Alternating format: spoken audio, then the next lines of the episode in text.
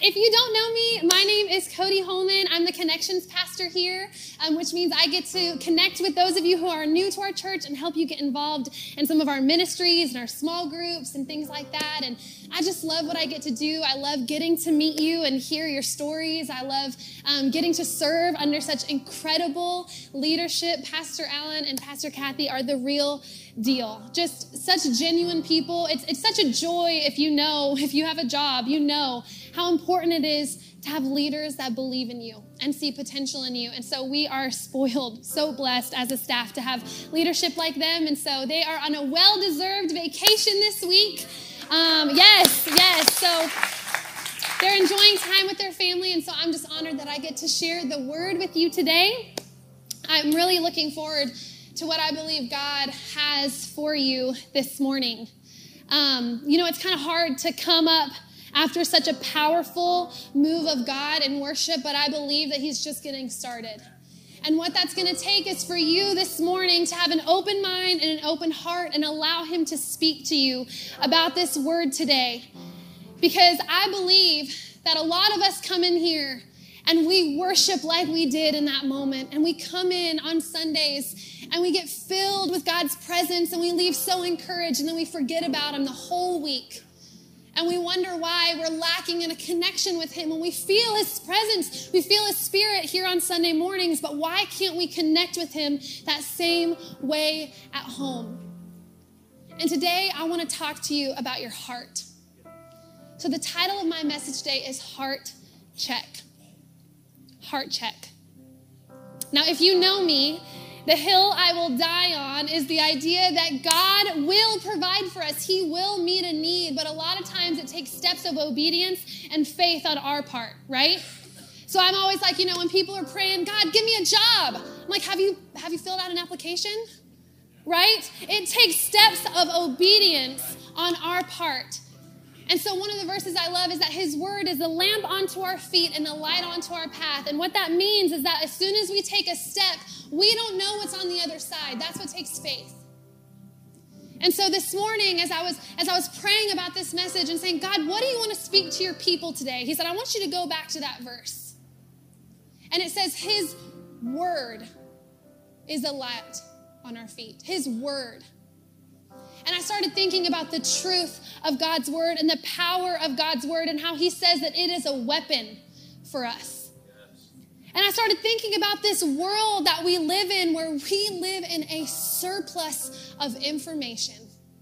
Anything you want to know is at your fingertips. That's why, you know, before five years ago, you'd get a sore throat and you'd take a cough drop and call it a day. Now you're on Google for seven hours thinking you have a chronic disease because there's so much information out there, right? And one person in Kansas seven years ago had a sore throat and she croaked. So now you're worried right? So much information. That's why one day we read an article saying research has backed that carbs are bad for you. Get rid of carbs. And then there's a thousand other articles that say, no, you have to have carbs for energy. Research backs it. In the same way that some people say, research says breakfast is the most important meal of the day. And then a thousand other articles say that actually intermittent fasting is the thing that we need to be doing. So much information. And because there is so much information, everybody has an opinion, everybody has their own thoughts, everybody thinks they're the expert on something. It is so easy for us to get tugged in so many different directions and question what we truly believe and what we know as truth. And so it's so important for us to get the truth and the knowledge of God's word to transfer from our head to our heart. Because when something is in your heart, your mind doesn't have time to argue about it because it bubbles up from inside of you because you know it as truth. And I'm looking at this passage in Matthew chapter 4. And it gives a beautiful example of what it looks like to have the Word of God planted in your heart. In verse 1, it says, Afterwards, the Holy Spirit led Jesus into the lonely wilderness in order to reveal his strength against the accuser by going through the ordeal of testing. And after fasting for 40 days, Jesus was extremely weak and famished. Then the tempter came to him to entice him to provide food by doing a miracle. So he said to Jesus, How can you possibly be the Son of God and go hungry? Just order these stones to be turned into loaves of bread. And he answered, The scriptures say, bread alone will not satisfy, but true life is found in every word which constantly goes forth from God's mouth. So then the accuser transported Jesus to the holy city of Jerusalem and perched him at the highest point of the temple and said to him, If you are really God's son, Jump, and the angels will catch you. For it's even written in the scripture that he will command his angels to protect you and they'll lift you up so that you won't even bruise your foot on a rock, right? And once again, Jesus says to him, The scriptures say you must never put the Lord your God to a test. And the third time, the accuser lifted Jesus up into a very high mountain range and showed him all the kingdoms of the world and all the splendor that goes with it. Of all these kingdoms I will give to you, the accuser said, if only you will kneel down before me and worship me. But Jesus says, Go away, enemy, for the scriptures say, Kneel before the Lord your God and worship only him.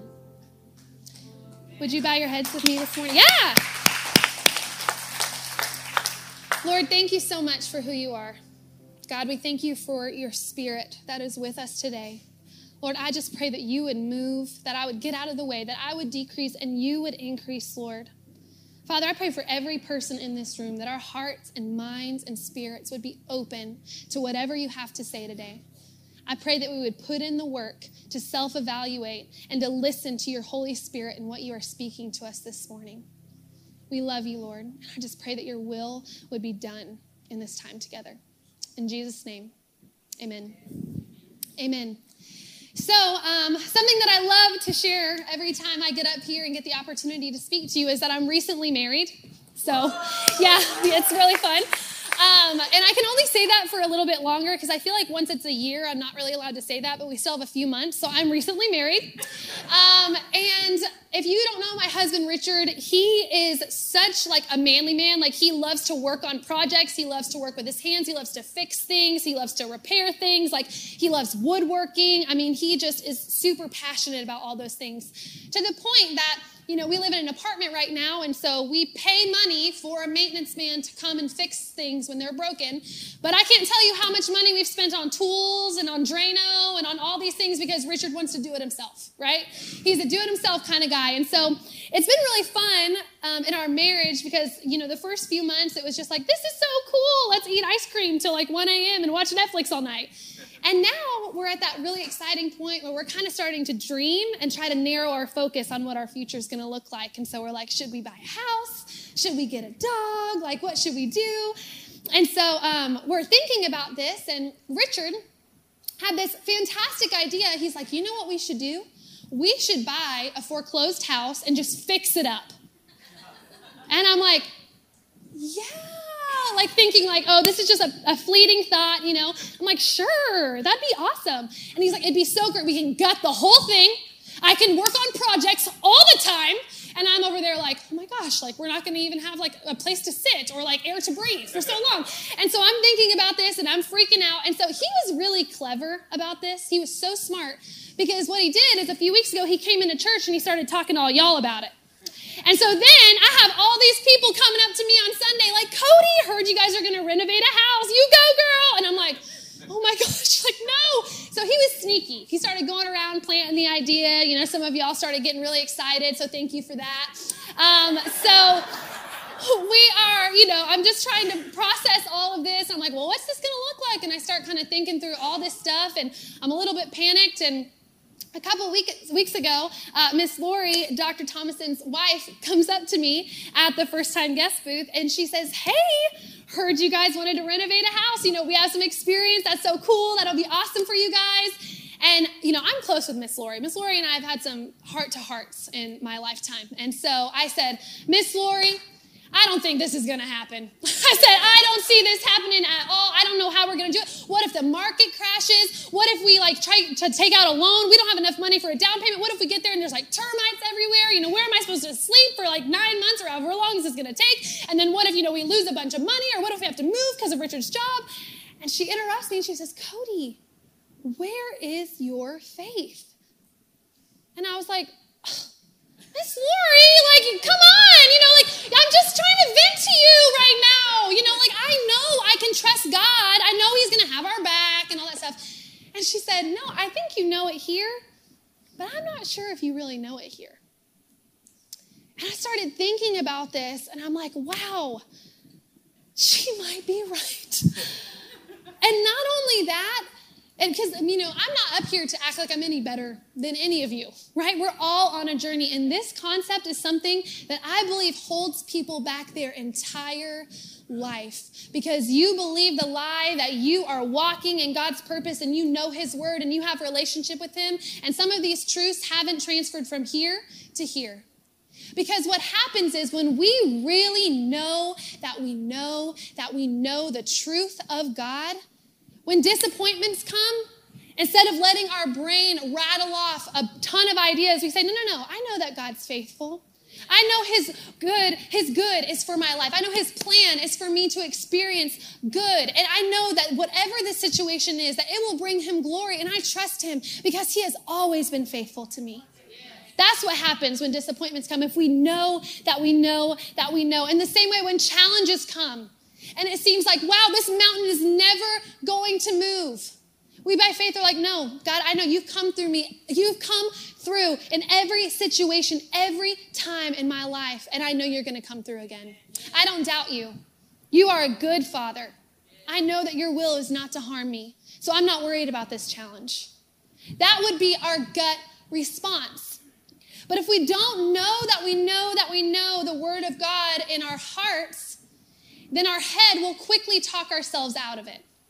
So it's so important for us to know at the core of who we are God's truths about our life. And we see this in Matthew 4, right?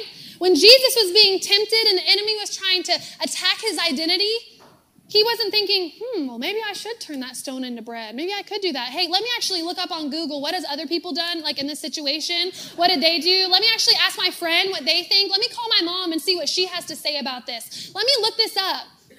No, he didn't look for other information. He didn't listen to a personal development podcast. He didn't read a book. He said, No, I know that I know that I know what God's word says, and that is the weapon that he used against the enemy. So, why are we walking through our lives thinking that we can use any other tool to defend lies that the enemy tries to tell us? Why do we think that?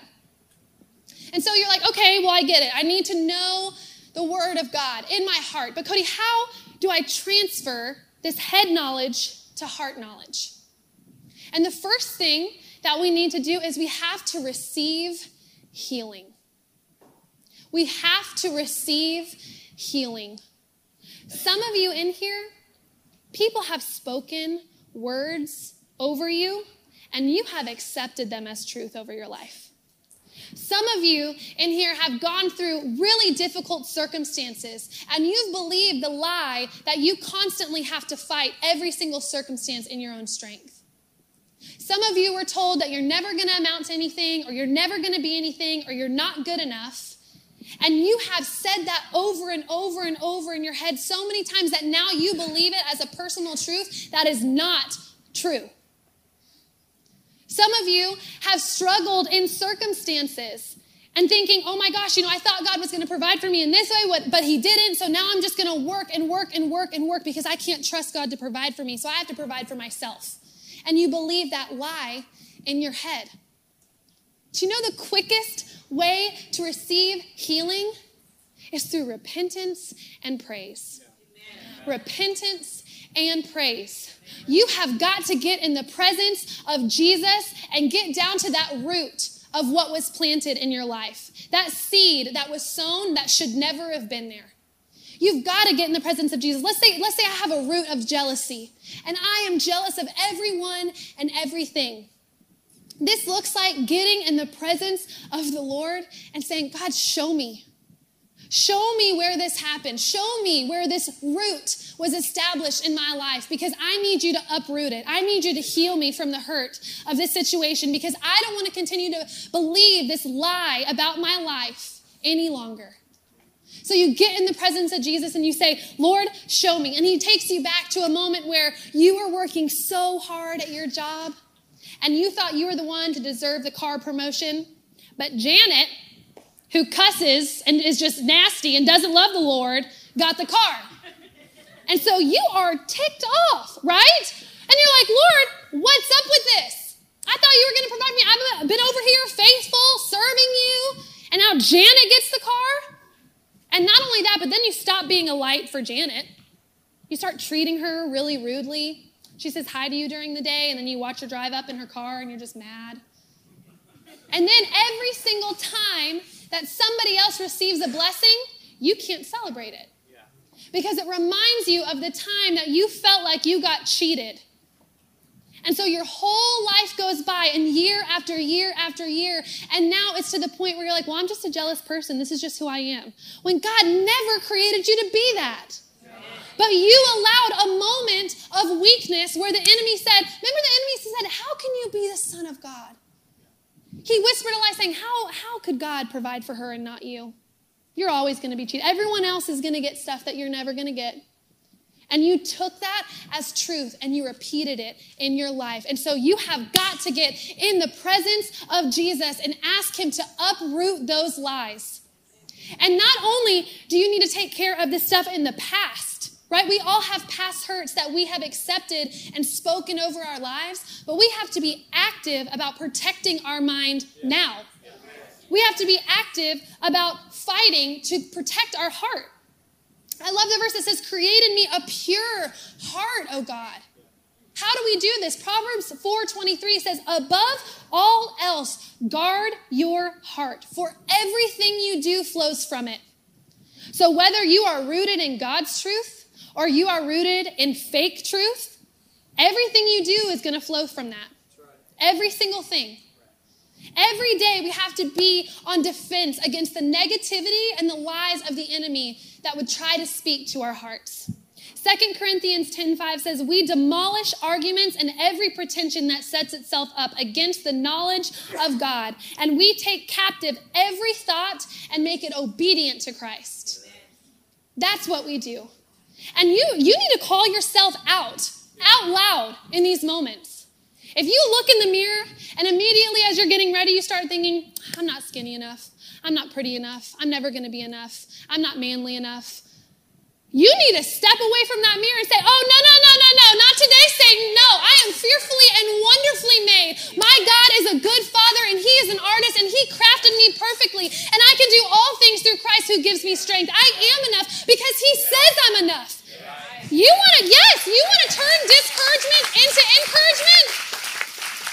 You start speaking the word of God over your life. Encourage yourself in the Lord. You have to. You have to combat it with scripture. And I know you're like, okay, Cody, I get it. I need healing. I need to protect my mind, but I don't know scripture like that. I can't just spout it off like that. Well, the second thing we need to do is meditate on God's word.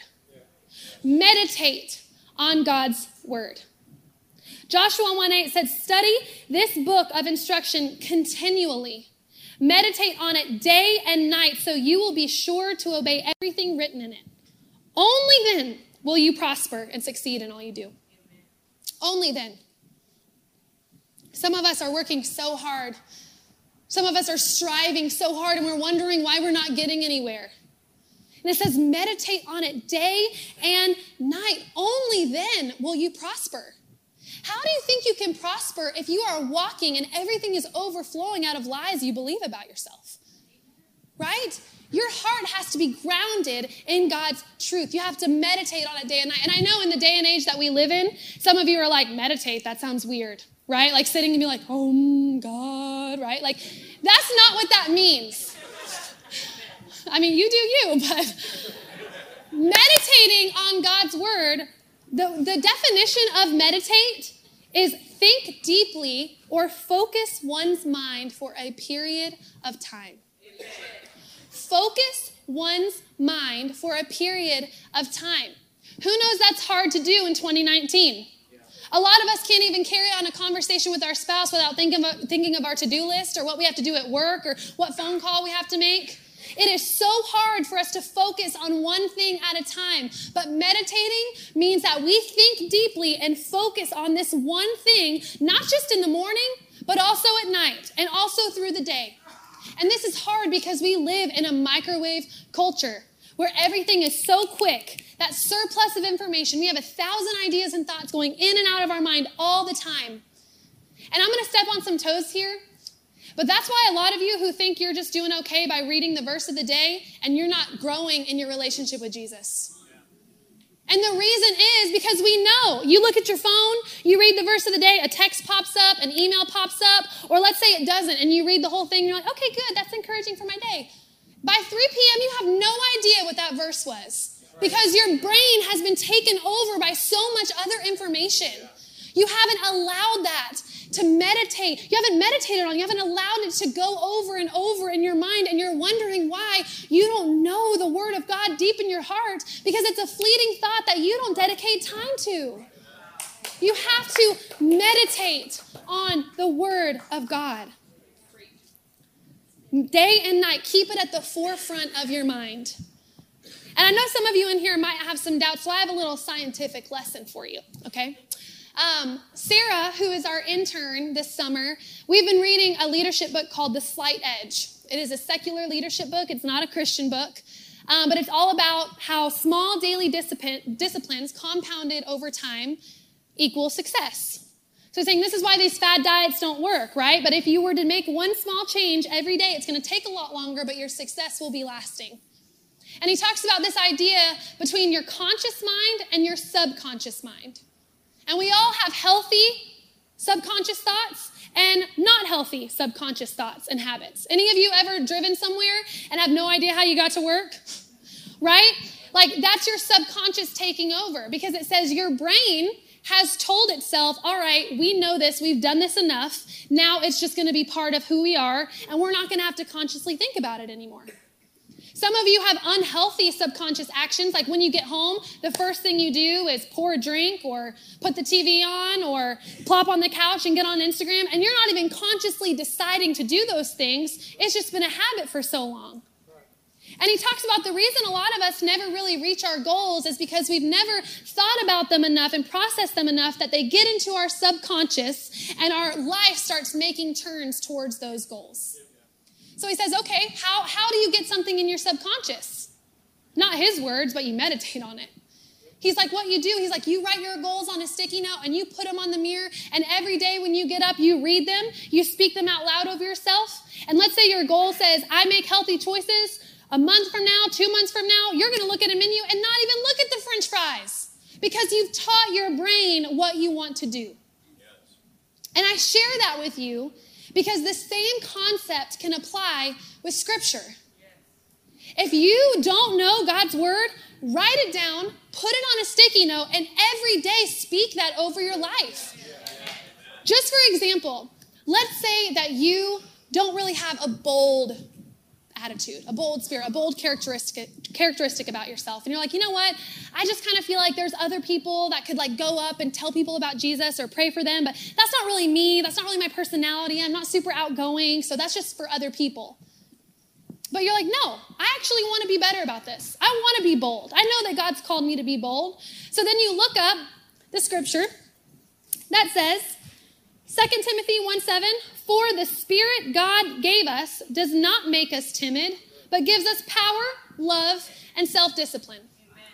And so you write that down and you put it on a sticky note, and every day when you're brushing your teeth, you read it in your head. Okay, for the Spirit God gave us does not make us timid, but gives us power, love, and self discipline.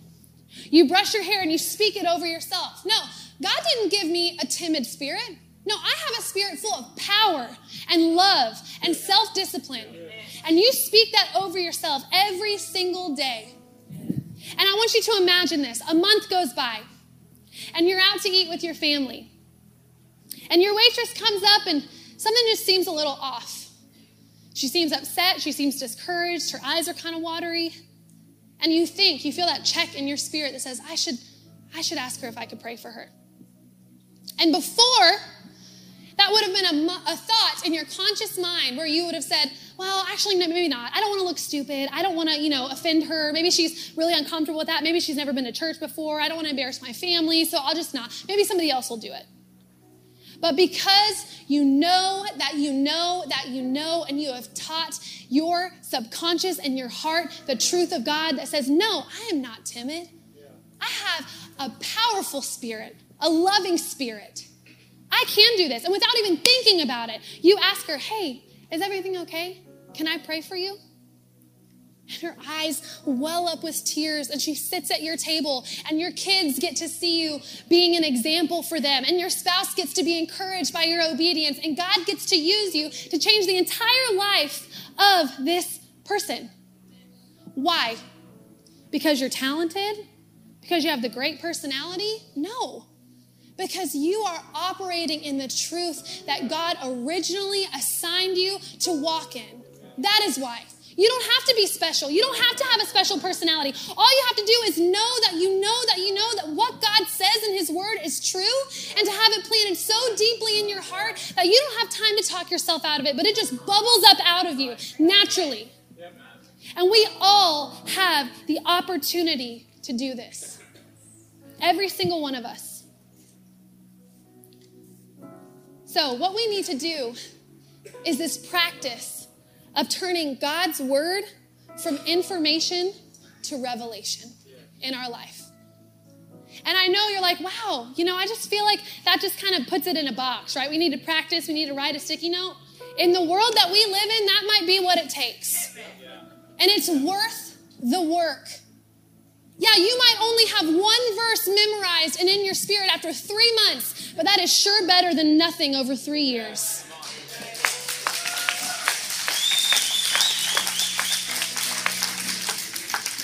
I want to read to you part of Psalm 19 to remind you the beauty and the importance of God's word in our lives.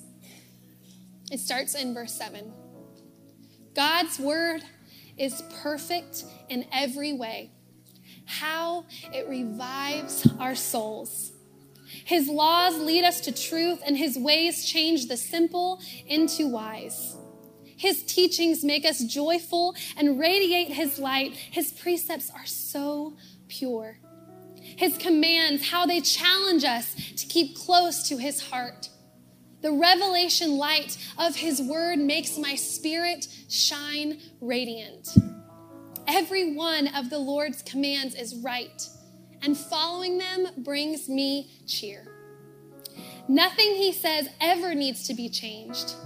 The rarest treasures of life are found in His truth. And that is why I prize God's word like others prize the finest gold. Nothing brings the soul such sweetness as seeking His living words. For they warn us, His servants, to keep us from following the wicked way, giving a lifetime guarantee, great success to every obedient soul. Without this revelation light, how would I ever detect the waywardness of my heart? Lord, forgive my hidden flaws whenever you find them. Keep cleansing me, God, and keep me from my secret, selfish sins. May they never rule over me. For only then will I be free from fault and remain innocent of rebellion. So may the words of my mouth, my meditation thoughts, and every movement of my heart be always pure and pleasing, acceptable before your eyes, my only Redeemer, my protector, God. How thankful are you for God's word? How thankful are you that we don't have to depend on our own strength and our own plans and trying to figure out what step is right and where to go and what we should do and how are we going to balance all this and how are we going to hold all these burdens on ourselves? How thankful are you for the weapon of the Word of God, for the lamp onto your feet and the light onto your path? A treasure richer than gold. I don't know about you, but when I have conversations with people and when I walk into a room, I want that to be what bubbles up out of my spirit.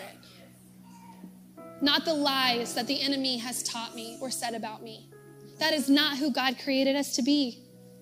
And that is not how He can effectively use you every single day. God can do whatever He wants, He can use anybody.